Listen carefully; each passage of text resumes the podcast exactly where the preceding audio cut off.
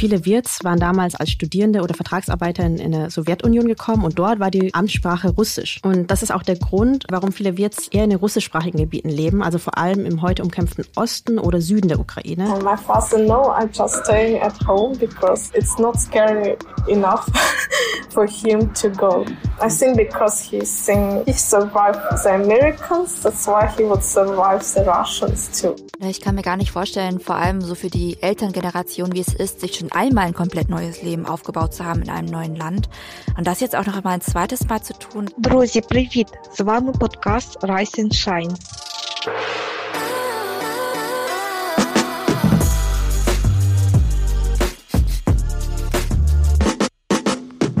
Sinchao und Privet, wie die UkrainerInnen sagen würden. Ihr hört Rise and Shine, der Podcast für wir deutsche Geschichten und Perspektiven.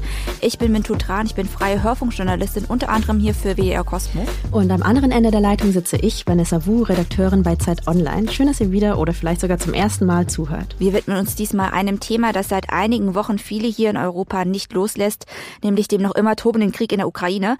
Ihr verfolgt bestimmt die Nachrichten. Am 24. Februar hatte Russland einen Angriffskrieg gegen die Ukraine gestartet. Ähm, zur Rechtfertigung behauptet die russische Regierung unter Wladimir Putin immer wieder, dass die ukrainische Regierung angeblich einen Genozid an der russischsprachigen Bevölkerung der Ostukraine geplant hatte. Beweise gibt es allerdings keine. Außerdem wirft Putin der NATO und der Ukraine Provokationen vor und spricht der Ukraine ihr Existenzrecht ab. Gegen diese Angriffe aus Russland wehren sich die UkrainerInnen jetzt schon seit inzwischen mehr als zwei Monaten. Laut UN-Schätzungen sind inzwischen aber auch über elf Millionen Menschen geflohen. Mehr als die Hälfte davon hat im weniger umkämpften Westen des Landes Zuflucht gefunden. 5,1 Millionen Menschen sind aber auch ins Ausland geflohen. Ja, und was man in Nachrichten nur sehr selten sieht, ist, dass es in der Ukraine natürlich nicht nur weiße Menschen gibt, die seit vielen Generationen dort leben und nun den Angriffen ausgesetzt sind oder auch geflohen sind.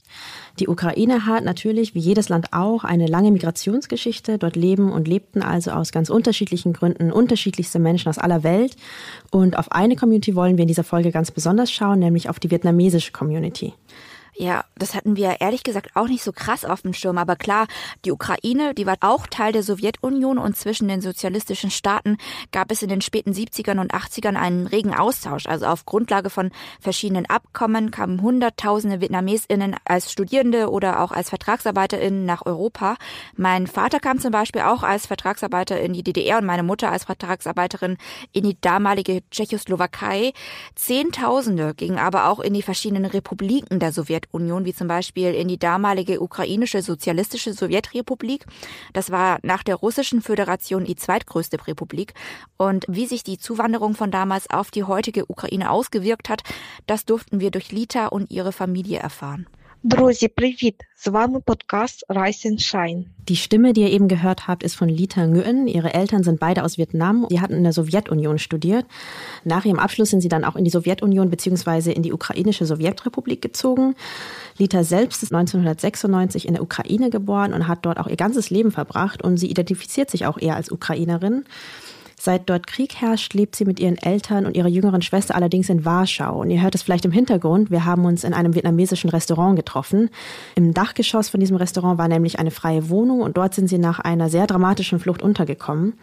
Ich hatte Ende März mit ihr gesprochen und das auch eher zufällig, weil ich privat in Warschau war. Daher auch die nicht so ganz optimale Tonqualität. Sorry, Leute. Ich hatte einfach auf dem Handy aufgenommen und neben uns lief auch gerade das Mittagsgeschäft an. Also nicht wundern, falls es im Hintergrund immer wieder scheppert oder brutzelt oder Leute irgendwas durch die Gegend rufen. Kennt ihr ja irgendwie auch von unserem Podcast, ne? Irgendwie ist es super schwer, vietnamesische Stimmen ganz ohne irgendwelche Küchengeräusche im Hintergrund zu kriegen. Ständig haben wir das Problem. Niemand, glaube ich, außer uns hat dieses Problem. Ist, ja, Vietnamesen lieben einfach Krach, glaube ich. Aber Vanessa, du hast ja auch gerade gesagt, ihr habt euch eher zufällig getroffen. Mhm. Also wie kam das zustande und wie kam es eben, dass Lita mit ihrer ganzen Familie in Warschau ist? Tatsächlich sogar über die Rise and Shine Community. Also kurz nach Kriegsausbruch hat uns ein Hörer geschrieben, dass eine ehemalige Kommilitonin von ihm, und zwar Lita, gerade mit ihrer Familie auf der Flucht sei und ob wir ihr helfen könnten, Unterschlupf bei einer vietnamesischen Familie zu finden. Ja, ich erinnere mich, er hat geschrieben, dass es für die Eltern, die vor allem eben Vietnamesisch und Russisch sprechen, eine enorme Erleichterung wäre, sich auch in ihrer Muttersprache verständigen zu können. Klingt klingt total logisch. Wahrscheinlich würde ich in so einer extremen Situation überall auf der Welt relativ schnell klarkommen mit Englisch und so weiter, aber bei meinen Eltern wird es halt ein bisschen anders aussehen. Die sind halt auch ein bisschen älter inzwischen. Genau, und obwohl Litas Eltern aufgrund ihres Studiums in der Sowjetunion, auf Vietnamesisch übrigens Lien So, eng mit der Region verbunden waren, hatten sie anfangs gar nicht den Plan, für immer zu bleiben. Und ihre erste Tochter, Lita, haben sie deswegen auch noch recht vietnamesisch erzogen. Die Mutter hat sie sogar zu Hause auf Vietnamesisch unterrichtet. I'm the firstborn.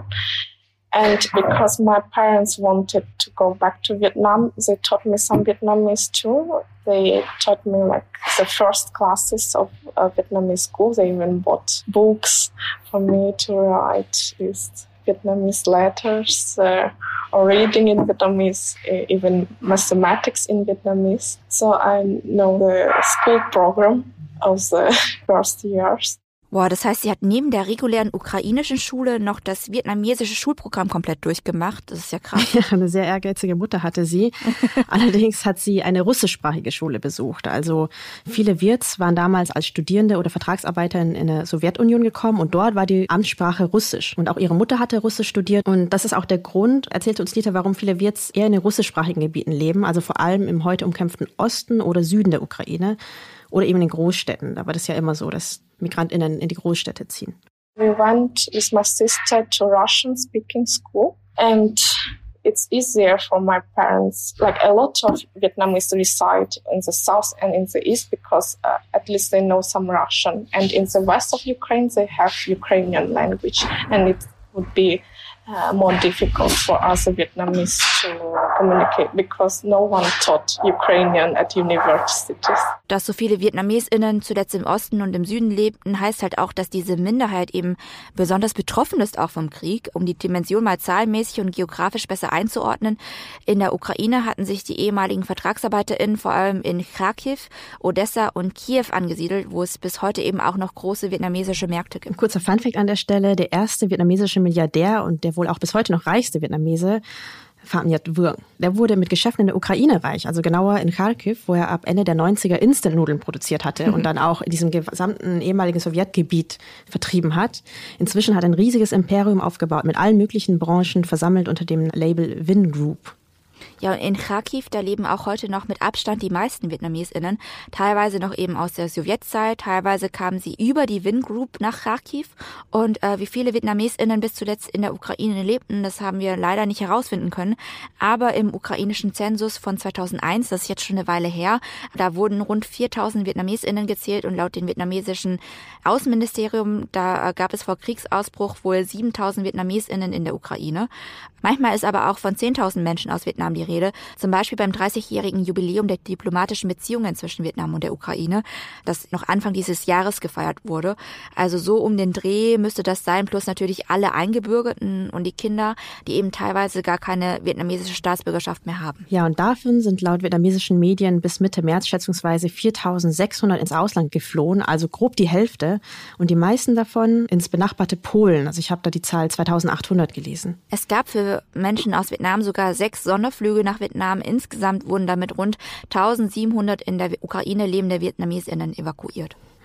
Ich war über die Zahlen ehrlich gesagt ziemlich verwundert am Anfang. Also ob jetzt 4.000, 7.000 oder 10.000 VietnamesInnen im Vergleich zu Deutschland, wo das Statistische Bundesamt aktuell von etwa 200.000 Menschen mit vietnamesischem Hintergrund ausgeht, klang das für mich erstmal nach relativ wenig. Aber die Ukraine mhm. hat halt auch nur halb so viele EinwohnerInnen. Und die VietnamesInnen dort konzentrieren sich wohl auch stärker auf die Städte und den Osten des Landes ähnlich wie hier, fällt mir gerade auf. Ja. Also selbst in relativ kleinen Städten war wohl viel los. Lita hat mir zum Beispiel aus ihrer Zeit in Cherson erzählt, einer 290.000 Einwohnerinnenstadt im Osten.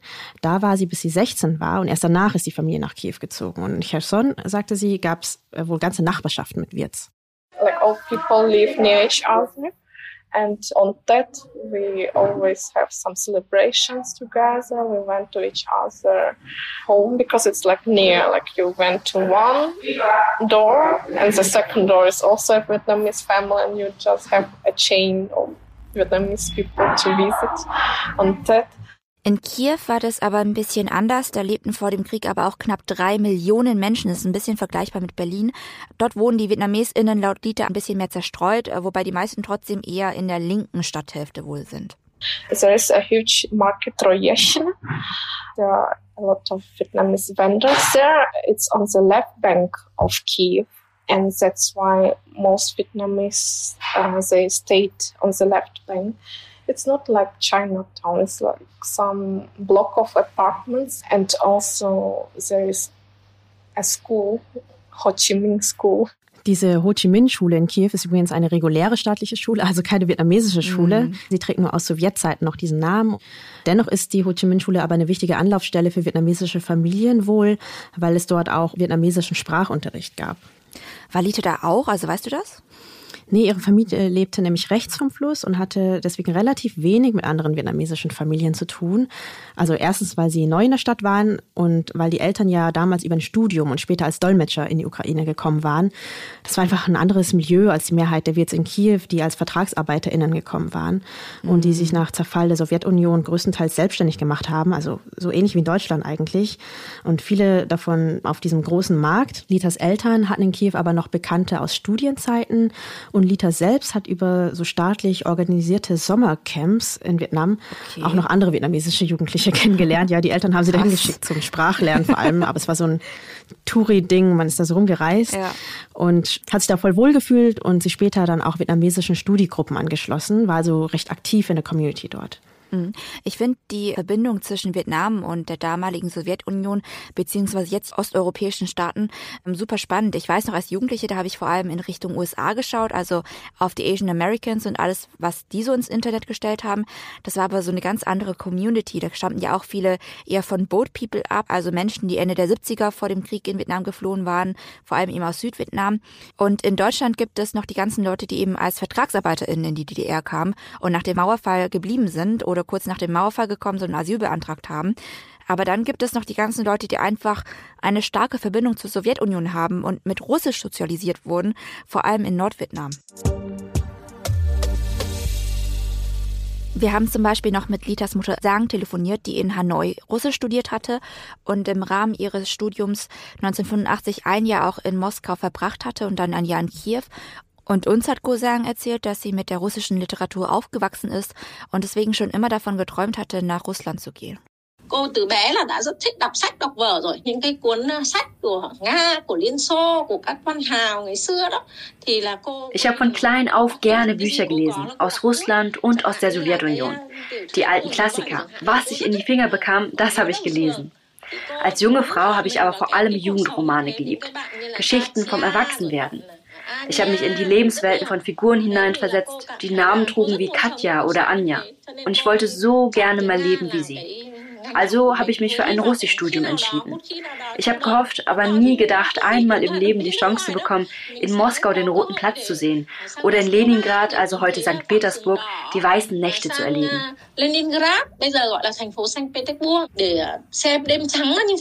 Und es waren auch nicht nur die russischen Erzählungen, die Gosang fasziniert hatten, auch die russische Sprache wurde in Vietnam wohl ziemlich gefördert. Zu meiner Zeit wurde in Schulen vorrangig Russisch unterrichtet und die wirtschaftliche Zusammenarbeit mit Russland und der Sowjetunion hatte sich verstärkt. Daher waren Russischkenntnisse auch immer mehr gefragt.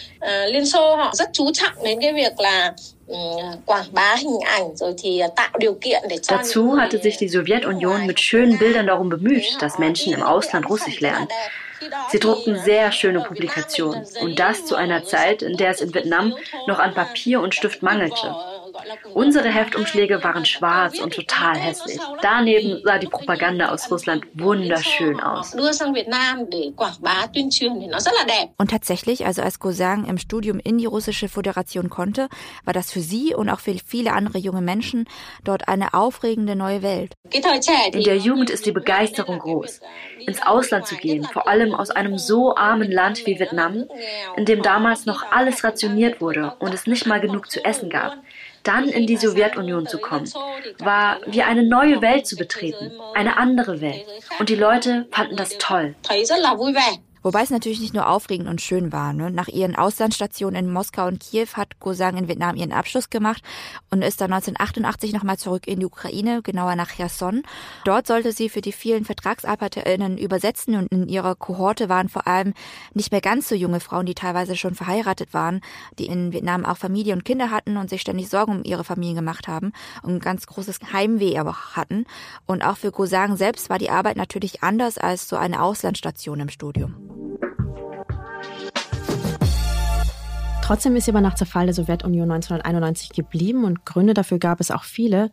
Zum einen sollten die ganzen Vietnamesinnen damals zwar zurück, aber das war nicht so einfach. Also anders als in der DDR gab es in der Sowjetunion nämlich kein Budget für die Ausreise. In der DDR gab es ja sogar so Rückkehrprämien, also Geld dafür, dass die Leute auch wirklich gehen. Und in der Sowjetunion konnten viele Firmen nicht mal den Rückflug für ihre VertragsarbeiterInnen bezahlen.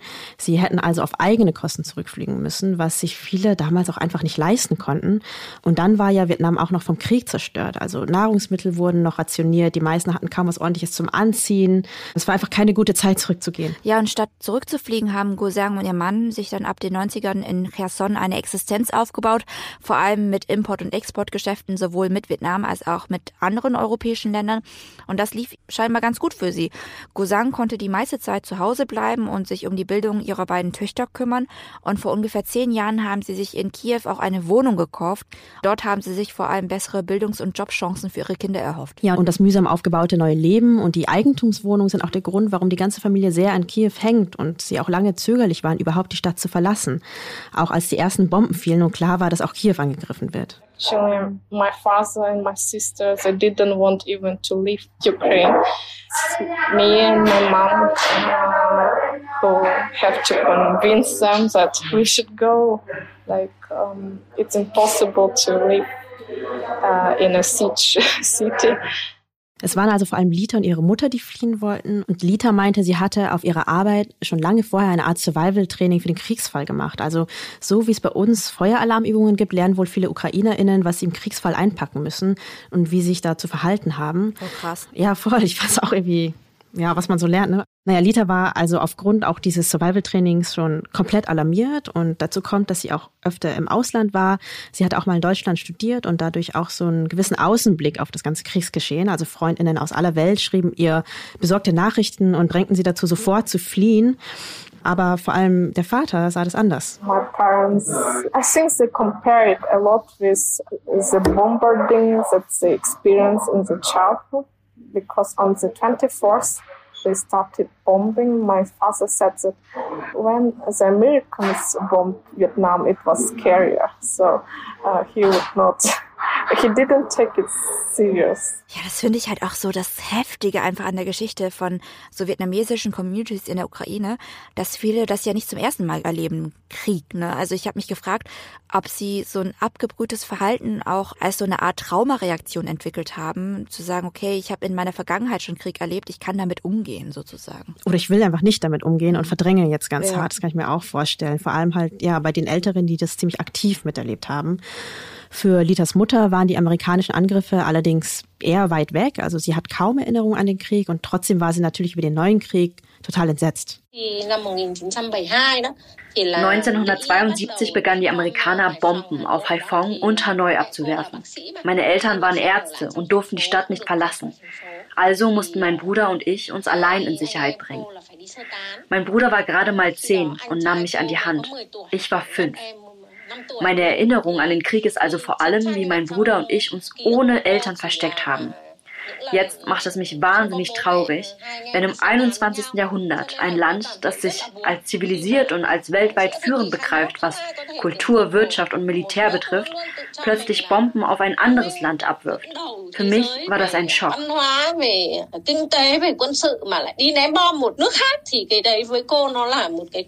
Dazu muss man allerdings sagen, dass nicht erst der Krieg ihr Bild von Russland oder der Sowjetunion erschüttert hat. Gosang unterscheidet das Fernweh und die guten Erfahrungen, die sie als junge Frau gemacht hat, durchaus auch von der schon damals nicht immer glorreichen Realität. Wenn ich es als junge Frau gut fand, dann weil ich jung war und nicht weil die Sowjetunion immer gut und schön war. Alles hat eine helle und eine dunkle Seite.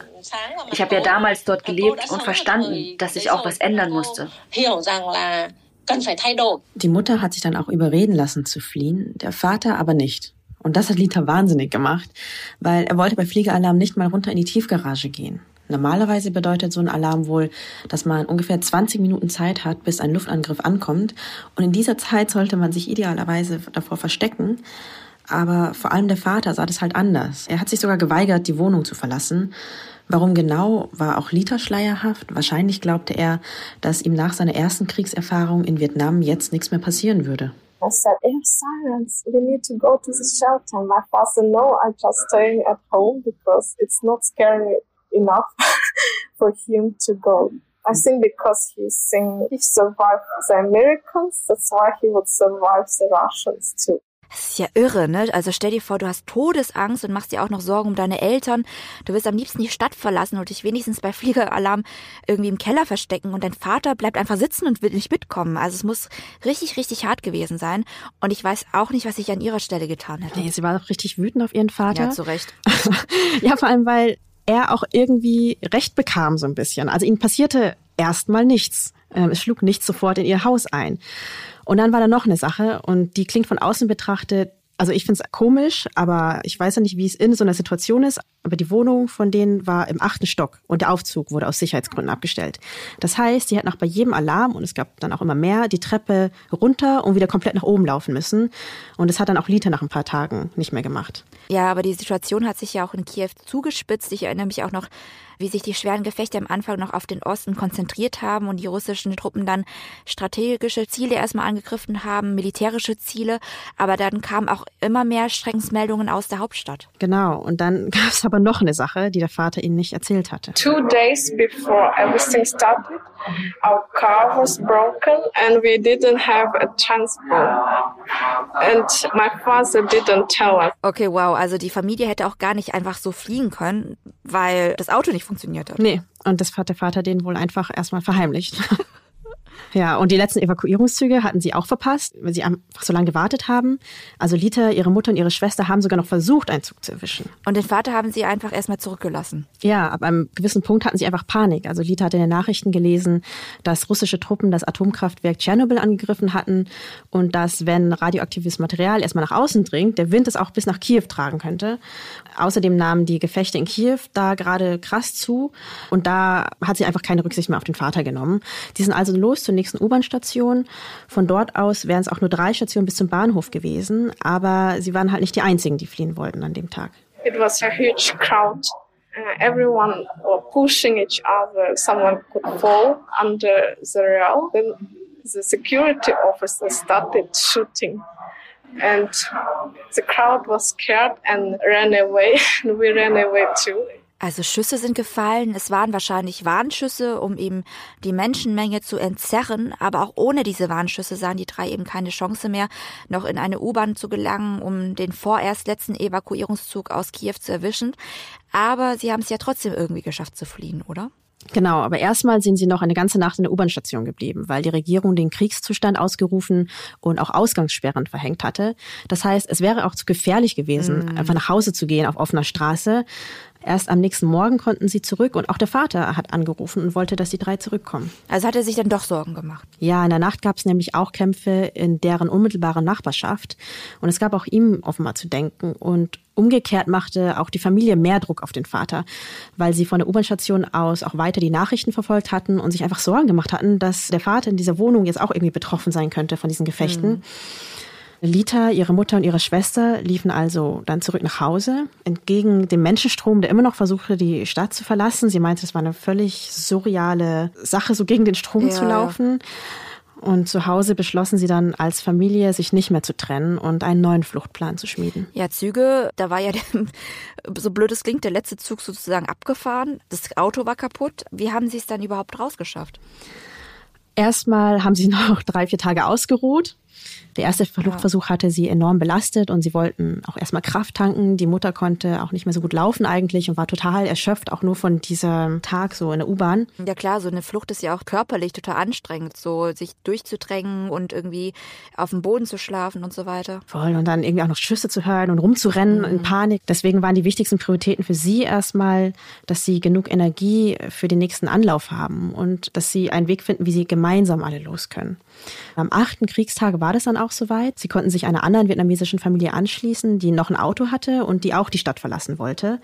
Insgesamt waren es dann drei vietnamesische Familien in drei Autos. Und Lita meinte auch, in so einer Gruppe sei es sicherer, weil alleine, das glaubten sie zumindest, würde man leicht attackiert oder ausgeraubt und zusammen könne man sich besser verteidigen. Oh Mann, also es sind auch so krasse Gedanken, die man sich macht. Ne, darauf wäre ich gar nicht gekommen. Aber wenn man schon mal einen Krieg erlebt hat, klar, dann geht man davon aus, man kann jederzeit ausgeraubt werden oder einem kann, was weiß ich, mhm. was passieren. Der achte Kriegstag, der Tag, an dem sie geflohen sind, das war auf jeden Fall Anfang März. Da hat die ukrainische Regierung gemeldet, dass russische Panzer Reaktorblöcke in einem anderen Atomkraftwerk, nämlich in Saporizhia, beschossen hätten. Der Brand, der konnte nach Behördenangaben aber gelöscht werden. Außerdem hatten russische Truppen ihren Vormarsch auf Kiew fortgesetzt. Kharkiv und noch Tirka lagen unter schwerem Beschuss und die UN, die hat 1,25 Millionen Flüchtlinge gemeldet und auf den Straßen gab es überall kilometerlange Staus. Ja, auch Litas Familie kam kaum voran. Also sie wollten erst in den Westen fahren. Das dauert normalerweise einen Tag, sagte sie mir.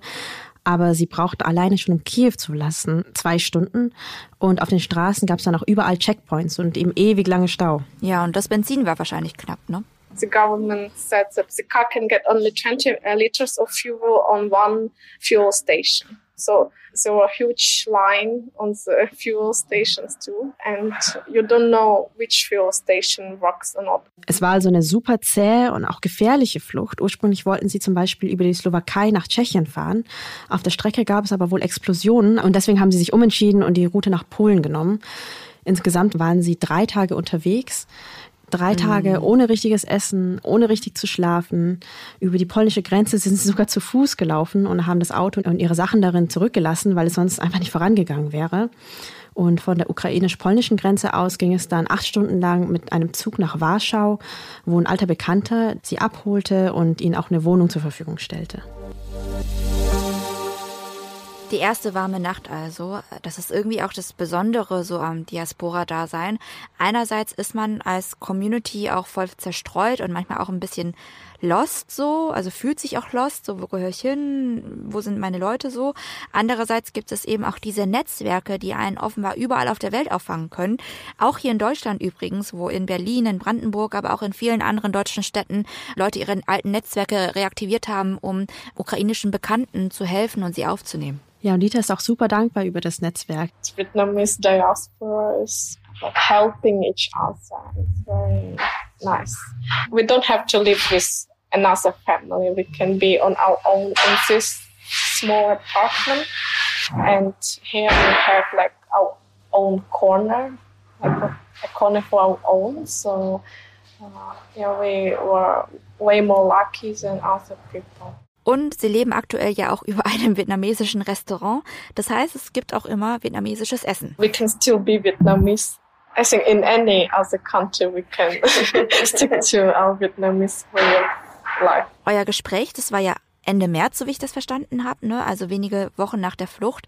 Da hat sie auch noch gesagt, dass sie auf ein baldiges Kriegsende hofft, also dass sie auch an einen Sieg der Ukraine glaubt und dass sie eigentlich am liebsten so bald wie möglich zurückkehren will. Seit eurem Gespräch ist jetzt mehr als ein Monat schon vergangen und deswegen haben wir bei Lita mal nachgefragt, wie es ihr heute geht. The war has been raging on for three months already and although Russian troops have withdrawn from Kiev and Kiev region, we still cannot say that it's completely safe to return. And the office where I work doesn't have a shelter below, so uh, it is still closed. And we continue to work online. Ja, eine baldige Rückkehr ist also gerade nicht zu denken, weswegen sich die Familie auch schon Gedanken macht, wie sie die nächsten Wochen und auch Monate verbringen will. My family and I start to think about uh, Plan B what should we do to earn our living and survive in the worst case scenario. Uh, it happens that I have a friend in Switzerland who knows the company that is recruiting Ukrainian professionals now. So Uh, right now, I'm in Switzerland waiting for the results. I think uh, with the job in Switzerland, I can earn enough to support my family.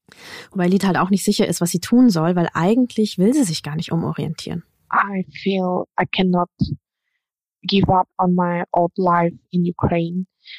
I long to have it all back, so feeling very homesick right now. Ja, und auch Litas Mutter Sang hat großes Heimweh. In der Ukraine habe ich mehr als die Hälfte meines Lebens verbracht. Ich würde sie deshalb als meine zweite Heimat bezeichnen. Natürlich bin ich nun sehr traurig. Entsprechend wartet Gosang jetzt auch gerade eigentlich nur noch darauf, eines Tages nach Kiew zurückkehren zu können. Ich warte nur darauf, dass der Krieg vorübergeht. Dann werde ich zurück nach Kiew gehen. Ich kann mir gar nicht vorstellen, mir ein neues Leben in Polen aufzubauen oder in irgendeinem anderen Land. Ich bin ja auch schon etwas älter und alles, was ich habe, ist in der Ukraine, in Kiew. Und ich glaube, es gibt noch immer eine hohe Wahrscheinlichkeit, dass wir eines Tages zurück können. Deswegen denke ich gar nicht erst daran, woanders ein anderes Leben aufzubauen.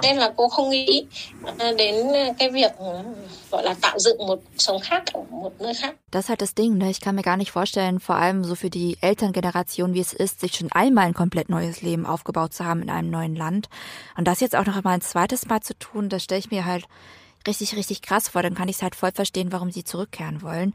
Wir wünschen Sagen und der ganzen Familie deswegen auch von ganzem Herzen, dass sich die Lage beruhigt und sie bald wieder das Leben führen können, das sie sich in der Ukraine aufgebaut haben. Ja, absolut. Und ich bin Gosang und Lita auch mega dankbar, dass sie ihre Geschichte hier mit uns geteilt haben und sich auch so geöffnet haben.